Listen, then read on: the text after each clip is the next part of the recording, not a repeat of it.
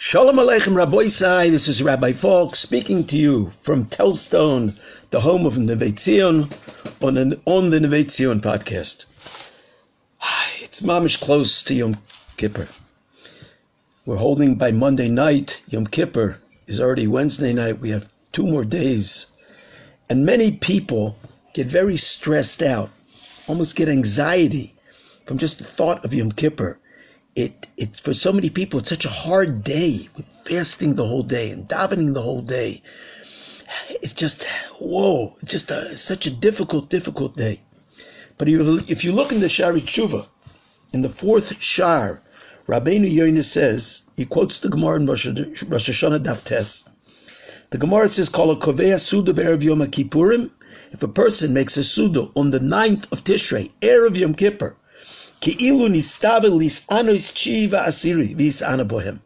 it's as if a person has fasting the ninth of Tishrei and also Yom Kippur itself. By eating on the on Erev Tisha B'av, a person gets a mitzvah as if he fasted Yom Kippur. It's a pella. The Rabbeinu Yoina says, what is the mitzvah of eating Erev Yom Kippur?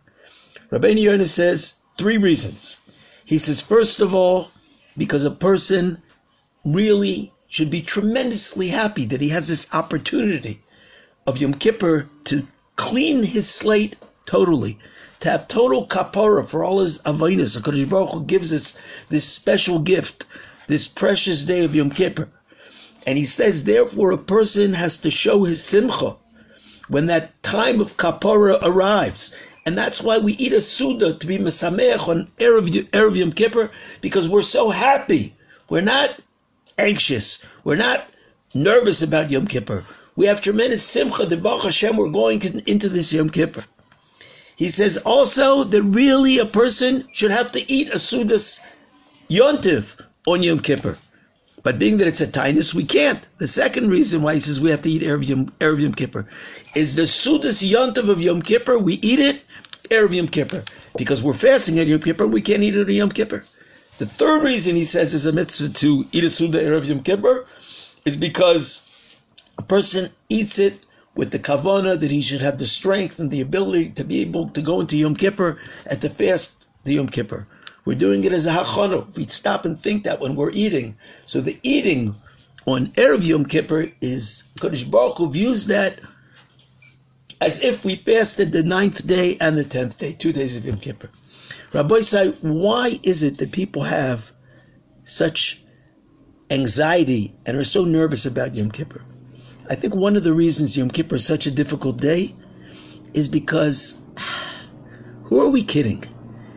For so many years, we've gone into Yom Kippur and we say we're going to do tshuva. And tshuva means a person really regrets what he does and he makes a Kabbalah, he accepts upon himself to correct his ways and not to do those Averas again in the next year. And we've said that so many times to Kadosh Baruch Hu. We cry, we clap al chait, and then we turn around, say Yom Kippur, and, and we do the same things again. Our tshuva seems to be so insincere. And that's, are we really doing tshuva? It, we, we haven't succeeded in doing tshuva for years and years. How are we going to succeed this year? So Rabbosai, I want you to know an unbelievable you it. It's a beautiful, beautiful diuk in the Rambam. The Rambam says a scary thing. The Rambam says in the second parak of Hilchas Tshuva that what is tshuva? What is true tshuva?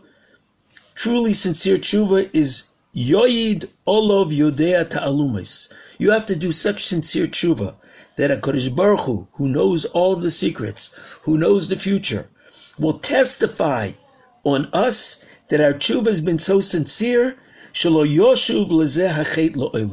we will not return to this sin for all of our lives. That is the geder. That is the definition of tshuva according to the Rambam. Yoyid olov Yodea ta'alumais. He who knows all of the secrets, all hidden secrets, will testify that we will not go back to that Avera again. Is there anyone around today who can really do tshuva, if that's the definition. Says Reb Chaim Friedlander, a beautiful, beautiful word. Reb Chaim Friedlander is Medaik in the Rambam The Rambam is, taught, the Rambam is telling us, l'chayra, that HaKadosh Baruch Hu, who knows what we're going to do in the future, has to be able to testify that even though I know what you're going to do in the future, I see that you will not do those Averas. That's true tshuva. But if that's what the Rambam meant, then the Rambam shouldn't have said, Yo'id olav yodea ta'alumos, that the one who knows all the secrets and the hidden things will testify. He should have said, Yo'id olav yodea asidos, he who knows the future. Because it depends what we're going to do in the future. Because Baruch is telling us, I know what's in the future, and I know you won't do the Aveira.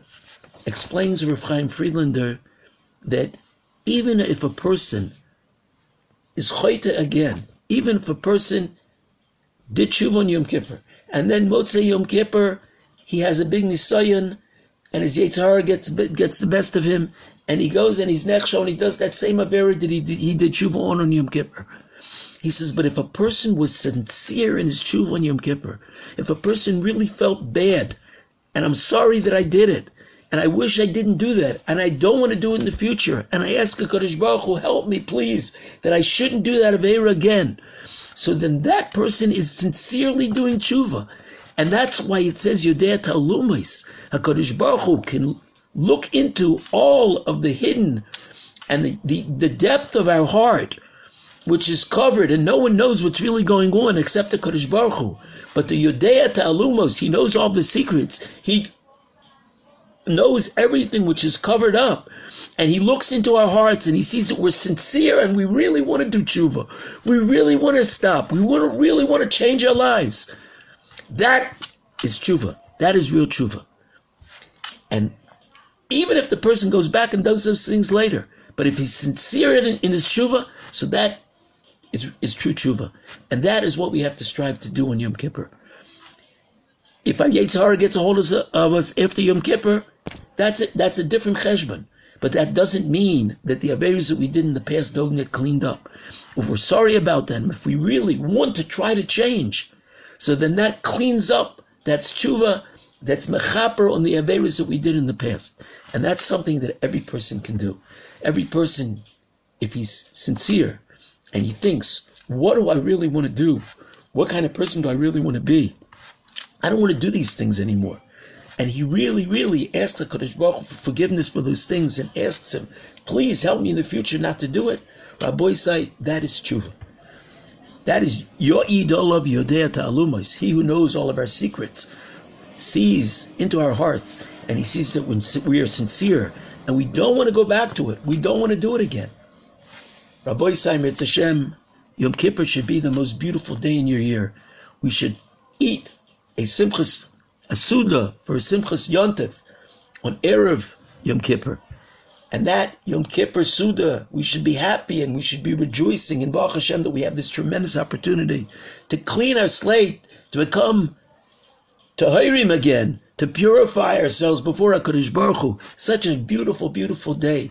And if we think about it that way, and we realize how positive and how wonderful that day is, we will be Zaychem Hashem, all of us, to a G'mar Chasima Tova, a good, good, good bench